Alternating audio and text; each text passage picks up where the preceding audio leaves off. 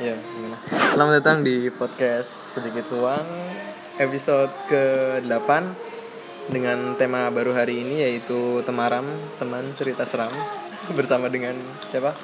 Yang saya kenalkan, Priya Neka Prasada dan Devi Busri Dasari. Ngomongin cerita seram. Kira-kira punya cerita apa ya? Kalau ngomongin cerita seram ya. Ngomong-ngomong cerita seram tuh, ini pengalaman pribadi atau apa? Pengalaman pribadi, terserah, temen juga boleh. Tentang cerita sekolah, rumah, atau pas ketemu mantan itu serem gak? Kayaknya itu serem untuk beberapa orang mungkin yang punya mantan. Yang gak punya mantan kan pasti kan lebih serem lagi. Oh, lebih serem lagi. Oh iya. Oke lah, mungkin ini yang bakal tak ceritain pengalaman dari temen ya. Iya temen ya. Jadi waktu saya pribadi dulu di pendidikan tuh ada seorang teman, sebut saja si B gitu kan. Si B. Nah dulu itu di pendidikan itu kan ada istilah namanya pesiar. Nah, pesiar itu kan kayak setiap weekend tuh setiap taruna atau taruni itu diperbolehkan untuk keluar asrama. Tapi ada sebagian juga taruna-taruni itu yang tidak keluar asrama. Jadi istilahnya mungkin dia stay lah di asrama itu kan. Mungkin karena ada dinas atau tugas gitu, jadi stay. Nah, waktu itu pesiar biasanya dimulai hari Jumat.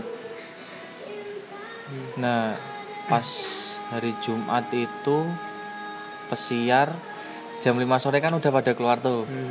Nah, terus Sabtu Minggu itu ya. Temanku yang inisial B ini dia nggak pesiar, jadi dia stay di asrama. Kemudian kan dia dapat dinas jaga itu jam 8 sampai jam 12. Nah, setelah selesai dinas jaga itu kan otomatis sudah free kan. Nah, biasanya kan dia tuh nggak tahu, mungkin istirahat atau mungkin ngobrol sama temennya yang di asrama yang lain. Cuman jadi satu barak ini isinya 10 orang. 10 orang. 10 orang. Jadi di barak dia cuman berdua sama satu lagi temanku inisialnya A. Nah, jadi berdua ini di kamar lagi ngobrol. Jadi di barakku itu dulu ada barak tuh kan banyak ya. Ibaratnya dulu tuh barakku itu barak dulu tuh pernah denger mitosnya. Kalau nggak salah dulu tuh pas zaman masih dibangun itu barak, itu ada seorang tukang. Nah, tukangnya ini kan lagi kayak ibaratnya ngerjain instalasi kelistrikan gitu kan. Lah, tanpa sengaja si tukang ini tersengat listrik dan mati di tempat gitu loh. Itu sebelum dibangun iku ini ya. Dibangun asrama ini iku, proses pembangunan iku. Jadi tukang itu meninggal di tempat karena kesetrum. Dan kebetulan meninggalnya itu di barakku. Terus. Baraknya temanku itu juga. Jadi kalau ibaratnya ada istilah orang tuh kan indigo ya, bisa lihat itu ya. Jadi temanku yang bisa lihat tuh pernah cerita emang kalau di barakku itu ada itu sosok ya itu yang kayak mungkin gitu. Tapi dia nggak menyerupai tukang, cuman katanya itu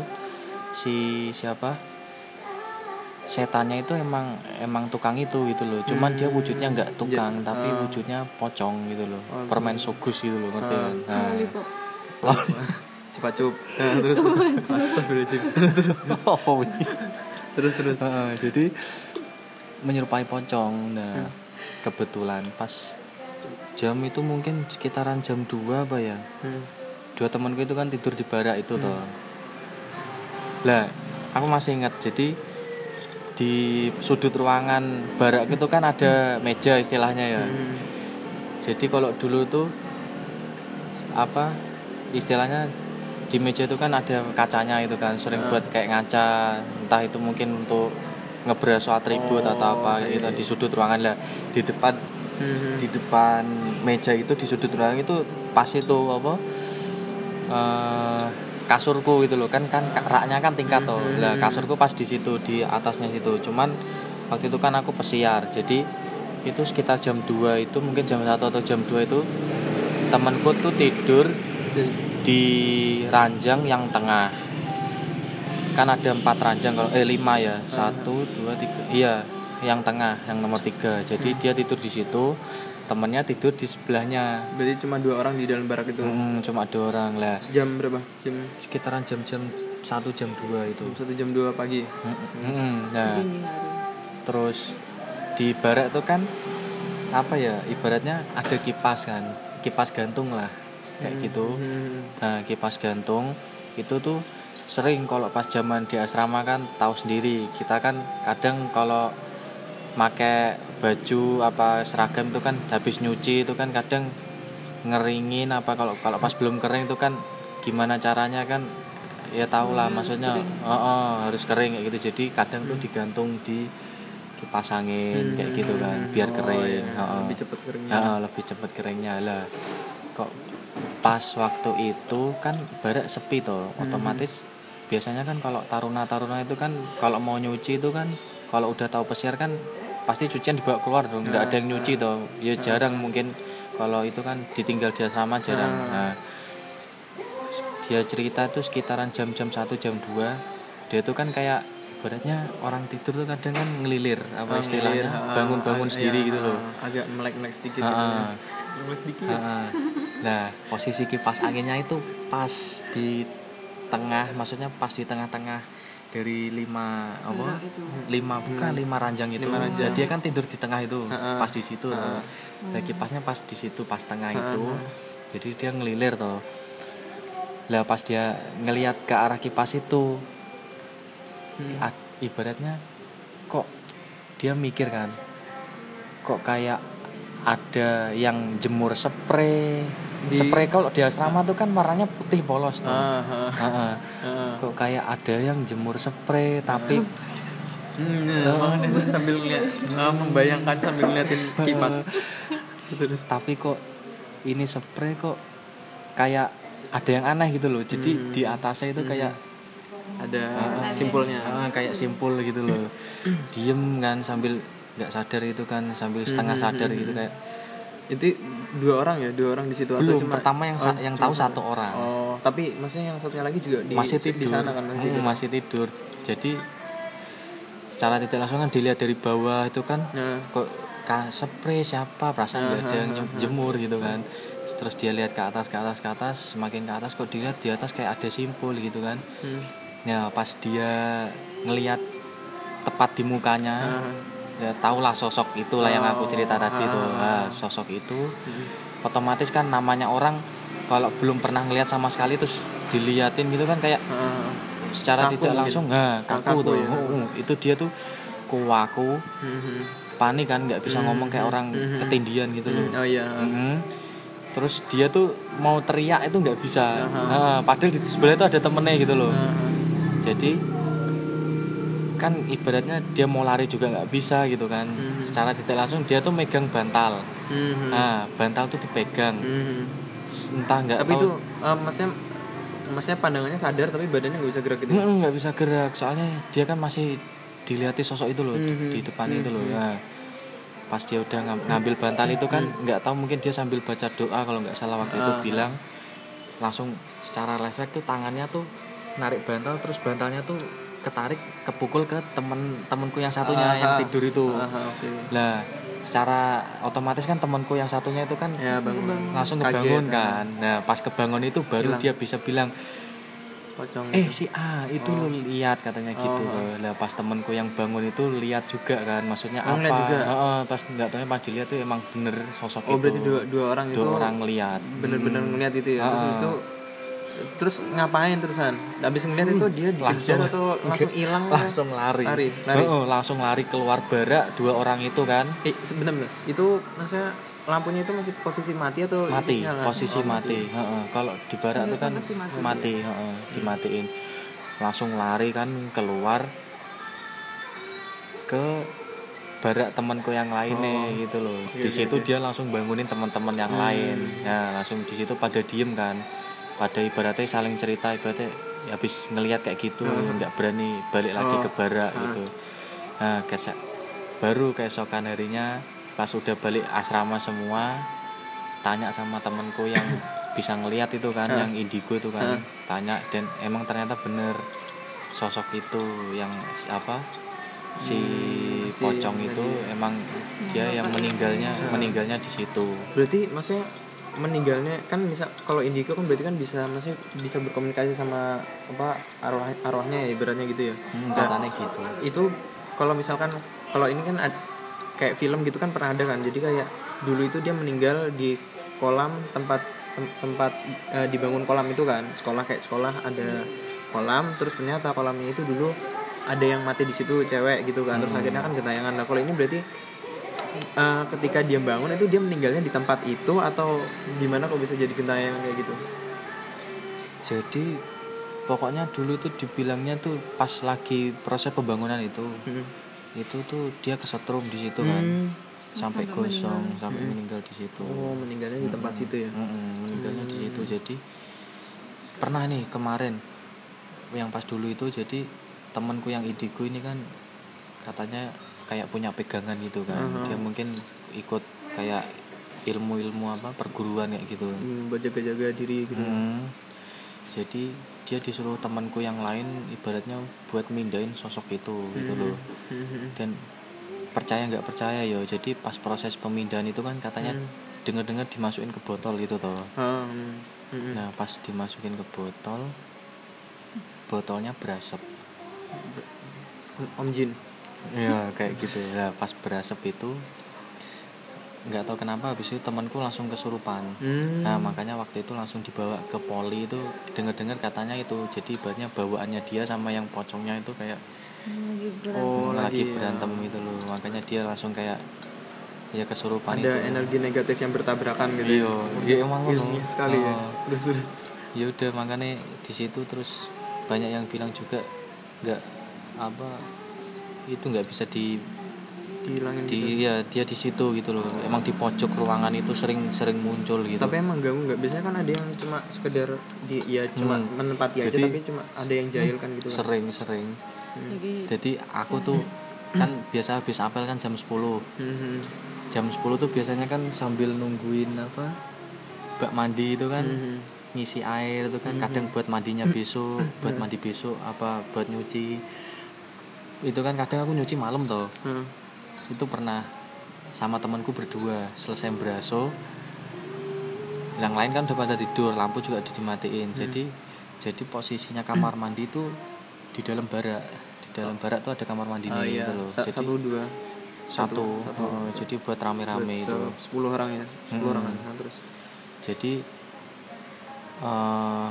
kalau malam kan sering ngisi air tuh. Kadang kan kalau itu kan udah penuh dimatiin. Sering nyala sendiri. Okay, yo percaya gak percaya emang yo. Jadi pas lagi braso nih tahu-tahu keran nyala. Gitu. Nah, kadang juga kan kalau nyusun ember tuh kan kadang ditumpuk-tumpuk tuh anak-anak itu. Soalnya sempit kan tempatnya. Jadi kayak ember tuh terus ditumpuk tapi udah ada airnya gitu. Jadi pernah itu kayak tahu-tahu langsung jatuh sendiri gitu loh.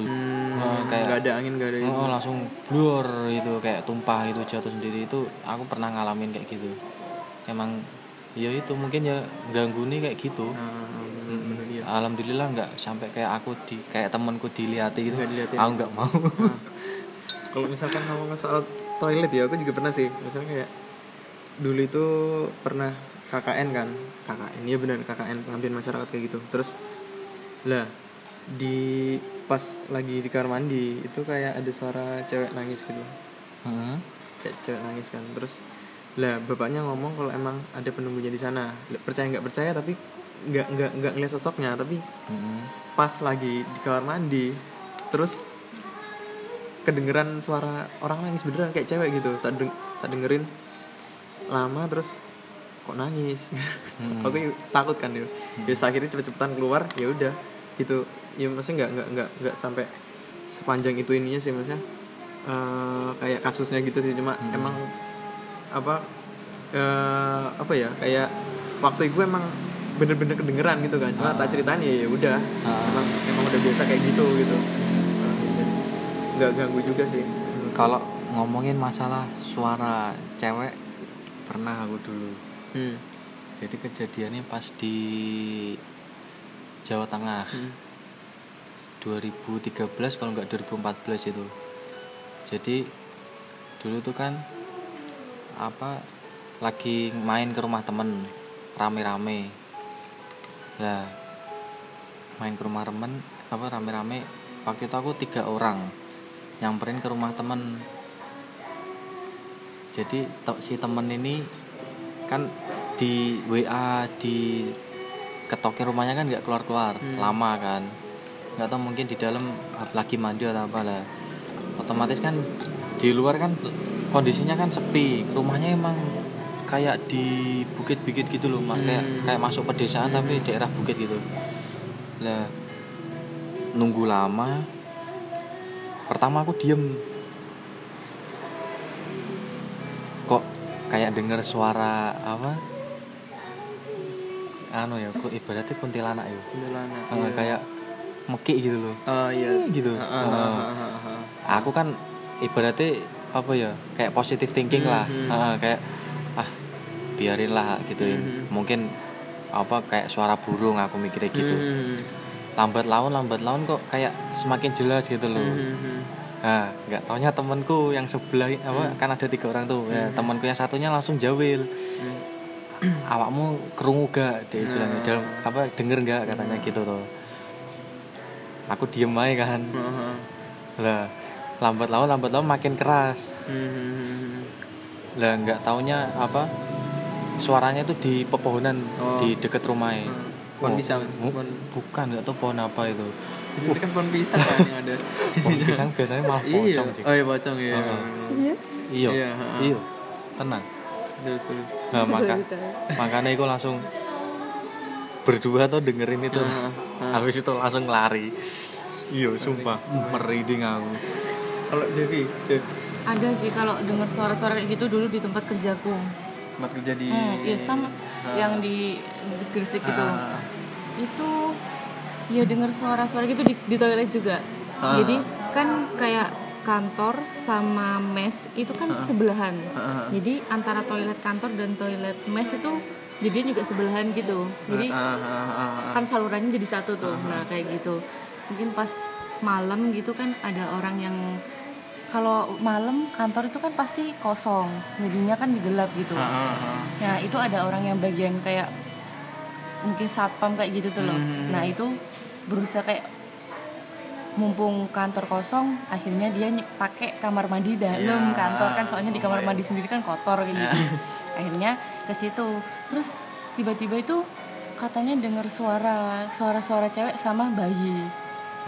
Kayak gitu. Okay. Terus akhirnya ngechat yang anak-anak yang di mes. Itu dia masih di sana. Iya, posisinya di situ. Mbak, enggak lari ya? Enggak. Mbak ini ngapain ya kalian kok pada rame di kamar mandi mes gitu kan, kedengeran gitu kan. Terus, loh, enggak kok Pak, kita lagi di kamar, enggak lagi di kamar mandi. Serius Mbak, kita dengar suaranya keras loh. Ada suara ketawa-ketawa gitu, sama ada suaranya anak kecil kayak bayi gitu. Enggak kok, beneran tiba-tiba pas dia kayak bapak itu buka pintu si toilet itu, langsung kayak ditiup gitu loh, gitu. Langsung lari, langsung kayak ditiup gitu. Jadi kayak dia berusaha buat apa, nampakin wujudnya tapi nggak bisa ngeliat kan. Jadi cuma kayak berasa lewat apa ya, indra perasa gitu ya palingnya. Tapi emang beneran gitu. Kayak apa ya, banyak banget sosok-sosok kayak gitu. Dulu juga pernah di sebelahnya kamar mandi itu kan juga ada gudang gitu dan selalu dimatiin. Itu kayak sering ada kayak yang lewat, kayak antara lihat nggak lihat tapi kan ngerasa. Iya, pasti kan gitu. Kayak dilihat nggak ada kayak gitu. Kayak apa pengalaman gue kemarin pas di itu, pas di mana? Panderman kemarin. Iya kan? Iya. Yang pas aku posisi paling belakang sendiri. Iya, langsung. Iya kan? Anu, yang aku megang. Jadi pas mana ke Panderman, itu kan aku posisi maghrib. Maghrib anak-anak itu udah mau sampai ke puncak. Terus itu jalannya itu makin sempit. Jalannya makin sempit, habis itu aku posisi paling belakang sendiri. Gelap kan udah. Dan di belakang. Di belakang itu udah enggak ada orang lagi. Nah, terus habis itu kan kiri kan jurang. Terus habis itu masuk ke jalan yang jalan cuma satu tapak, terus pinggir-pinggirnya itu cuma ada apa kayak bunga-bunga putih gitu, pohon jadi kayak buat terowongan gitu loh, kayak terowongan taman bunga. Lah terus aku paling belakang sendiri. Biasanya aku ke gunung kan nggak mikir kayak ada sesuatu makhluk gitu ya. Ya udah fokus positive aja buat nyanterin gitu kan, positive thinking. Ya positive thinking terus gitu. Lah nggak tahu kenapa pas sampai sana, pas masuk ke kayak daerah terowongan gitu, itu aku pengen ngeliat ke belakang, beneran pengen ngeliat ke belakang, nggak tahu kenapa kayak hatiku pengen ngeliat ke belakang gitu loh. Akhirnya tak lihat ke belakang, nggak ada orang, gelap, soalnya kan aku nyantain ke depan juga kan, dan di belakang nggak ada yang ngikutin lagi, emang maksudnya nggak ada pendaki yang di belakang kan, akhirnya gelap kan aku. Nah tapi ya kayak gitu tadi, jadi kayak ada ngerasa kayak ada orang di belakang gitu loh, bukan ya nggak tahu orang apa enggak ya, tapi kayak ada, misalkan kalau ada sesuatu di belakang, ada sesuatu misalkan kayak hawanya tuh kayak misalkan kayak kamu punya teman terus pengen jailin dari belakang, pengen jailin gitu ya, itu kan pasti kan kayak hawanya kan kerasa kan di belakang ya, itu kayak gitu. Jadi kayak ada orang yang ngikutin sepanjang jalan. Jadi aku pas itu juga megang tasnya Brian kan, Yan aku megang tasmu gitu kan, soalnya kalau misalkan dia narik aku, misalkan dia ketarik ke dunia lain gitu ya, misalkan. Brian ikut kan. Paling enggak kan tasnya kan goyang kan, ibaratnya Brian kan ke belakang, lihat ke belakang, seenggaknya dia tahu kalau aku hilang gitu kan. Daripada nanti tahu-tahu dia naik atas terus aku hilang kan gitu kan. Dikiranya aku langsung pulang sendirian kan, bahaya juga. Nah, terus ya itu terus tak pegangin terus itu apa ya kayak ya tasnya Brian itu tak pegangin sampai keluar dari terowongan itu, jalan-jalan yang bentuknya kayak terowongan ya. Setelah itu udah nggak ada, jadi udah balik lagi hawanya kayak biasa gitu. Jadi nggak kayak, jadi pertama awalnya kayak mungkin ada yang ngikutin dari belakang. Nah terus ketika keluar dari terowongan itu udah nggak ada, ya udah biasa lagi. Ya udah aku yang nyanterin lagi juga udah nggak kayak perasaanku udah nggak enak kan awalnya, tapi abis itu langsung hilang, ya udah biasa lagi. Gitu. Kakakku juga ada pengalaman kayak gitu, tapi di apa sempu pulau itu itu apa sih bilangnya kalau di sana itu harus ganjil atau harus genap gitu? Oh iya, nggak boleh ganjil kayak gitu tuh. Jadi itu masih mending malah kayak cuma sekedar ngerasa ya, tapi kalau ini benar-benar ngomong, jadi kayak ngomong kan, rek berhitung rek kayak gitu loh, rek berhitung kayak gitu, udah nah 12 tiba-tiba kayak ada yang ngomong nomor selanjutnya kayak gitu. Ya secara otomatis langsung kayak nomor langsung lihat ke belakang semua tuh nggak ada apa-apa, ya langsung fokus rek tapi nomor selanjutnya gitu. Ya, nomor selanjutnya dan itu bukan orang-orang di sana. Enggak ya bener kan, yang terakhir misalnya 12 terus kayak 13 bener. Oh kok mulai merinding ya. terus sama iya kan terus. Akhirnya fokus rek kan, ya mau teriak ya kayak gimana ya, yang penting fokus rek. Yang belakang kan jadi kayak aku jangan di belakang rek, aku pindah ke depan aja kayak gitu jadi nih kayak kenapa ya nggak jujur aja ya. Tapi kalau kasusku yang kemarin ke Gunung Panderman kan emang jalannya cuma buat satu orang gitu kan. Iya, jadi kayak ngerasa kayak ada orang tambahan di belakang gitu nggak sih? Soalnya aku merinding, soalnya aku ngerasa kayak gitu kemarin. Makanya tuh aku bilang naik gunung ojo sampai ganjil. Jangan sampai ganjil. Kayak gitu. Mesti ada something lah ibaratnya. Kemarin ganjil tuh. Kemarin genap. 6. Iya, untungnya genap gitu. Iya, ya nggak boleh ganjil kan ya. Gitu kan. 12, 13. Siapa 13 gitu loh. Bener. Ini langsung liatin ke belakang semua. Jadi tapi nggak ada siapa-siapa. Kata aku untung aku nggak di belakang gitu. Kalau di belakang aku pasti udah bingung. Iya. Makanya tau kalau naik gunung nggak mau belakang gitu. Aku baru ngerasain kemarin. Soalnya biasanya kalau ke mana ya Penanggungan pun juga kan aku kan berangkatnya malam kan. Dan nyanterin dari belakang itu nggak masalah gitu loh. Pas kemarin tau-tau nggak enak gitu kan. Kok nggak enak belakangnya gitu kan. kayak gitu. Terus ini terakhir ya cerita. Dulu cerita masih kecil sih, ini beneran yo ya dari tadi terus hari deh, cuma yang ini beneran kayak apa ya, membekas gitu loh. Jadi kayak dulu masih kecil itu kan dulu kan kayak orang tua kan masih belum bisa beli rumah yang apa rumah yang lumayan bagus gitu kan, dengan harga uang apa dengan harga uangnya segitu. Nah terus ternyata bapak itu kontrak tapi di rumah kayak orang rumah orang Cina gitu kan, mesti kan besar kan. Besar kayak gitu. Ya, tapi itu kayak rumah bekas gitu loh. Jadi udah rumahnya emang bener-bener udah kayak pernah lihat cerita-cerita horor gitu. Jadi kayak film-film horor yang rumah berserakan pohon-pohon, pohon daun-daun sama udah kotor semua gitu. Lah itu dulu aku di situ dan depannya ada pohon rambutan kan. Nah, dulu aku bersihin rumah itu sampai ngepel segala macem, pokoknya apa berat lah gitu, maksudnya bersihinnya itu sampai 3 hari mungkin lagi baru bersih rumahnya itu. Nah di depan rumahku pas itu kuburan bener-bener kuburan. Nah terus habis itu rumahnya besar tapi aneh gitu loh. Jadi pernah nggak sih kayak nemuin kamar sama kamar lain tapi disekat sama ada jendela kayak jendela kos-kosan itu loh yang ada kacanya yang bisa dibuka gitu ya kan. Nah jadi kayak kamar orang tuaku sama kamarku itu ada sekat jendela gitu toh, kecil gitu kan. Nah dulu bilang kalau misalkan takut buka kacanya, nanti ngomong sama bapak gitu kan. Soalnya bener-bener di kamarku sendiri aku gak tenang gitu loh, gak tahu kenapa, aneh masih kecil loh padahal. Nah barang-barang itu sering goyang sendiri, sering pindah sendiri. Jadi sering jatuh, bener, sering jatuh. Lah aku dulu kan kulkas biasanya buka sendiri. Lah dulu aku masih kecil kan yo, kulkas kebuka, ya wes tak tutup lagi. Padahal gak ada yang buka kan, ya wes tak tutup lagi. Lah taunya itu setelah adikku lahir, aku kelas 3 SD, adikku baru lahir. Habis itu kan anak kecil kan masih bisa ngelihat benda-benda kayak gitu kan, hal gaib kayak gitu kan, makhluk gaib. Nangis. Setiap malam nangis. Udah ditemenin padahal. Aku udah pindah ke kamar orang tua kan, ibaratnya enggak di kamarku sendiri, aku juga takut di kamarku sendiri habis itu kan.